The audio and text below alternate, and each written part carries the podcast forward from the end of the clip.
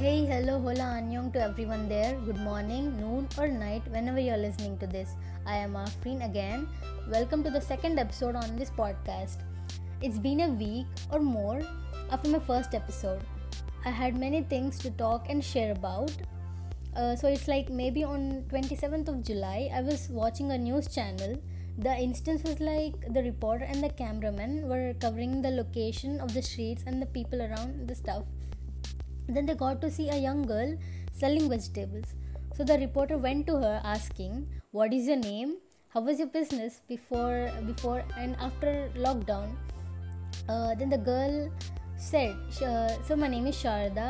Actually, I used to work at Virtusa Technology before lockdown.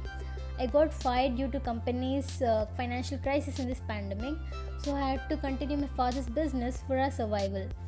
The reporter questioned, "Do you regret losing your job, and like how it feels selling vegetables, being a software developer?" She just said, "Sir, I don't regret losing my job.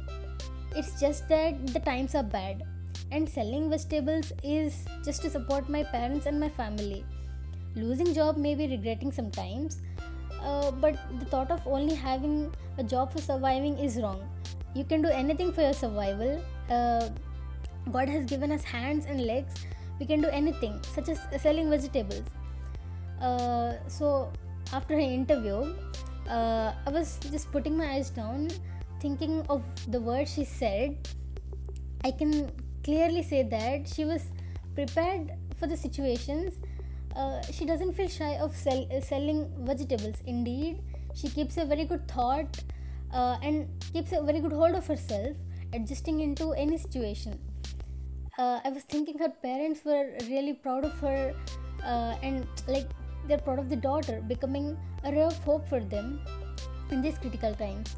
I was wishing if more people got to know about Sharada and her thought. Uh, then luckily, uh, next day my, my professor uh, sh- uh, shares us uh, the article and interview of Sharada. I was really happy seeing that now people will get to know about Sharada and her beautiful thought. I felt like knowing Sharada is worth. Uh, in the end, I would just say, even in the thick and thins, scope and hope are everywhere. Even there's no scope, you can have scope, uh, hope in yourself.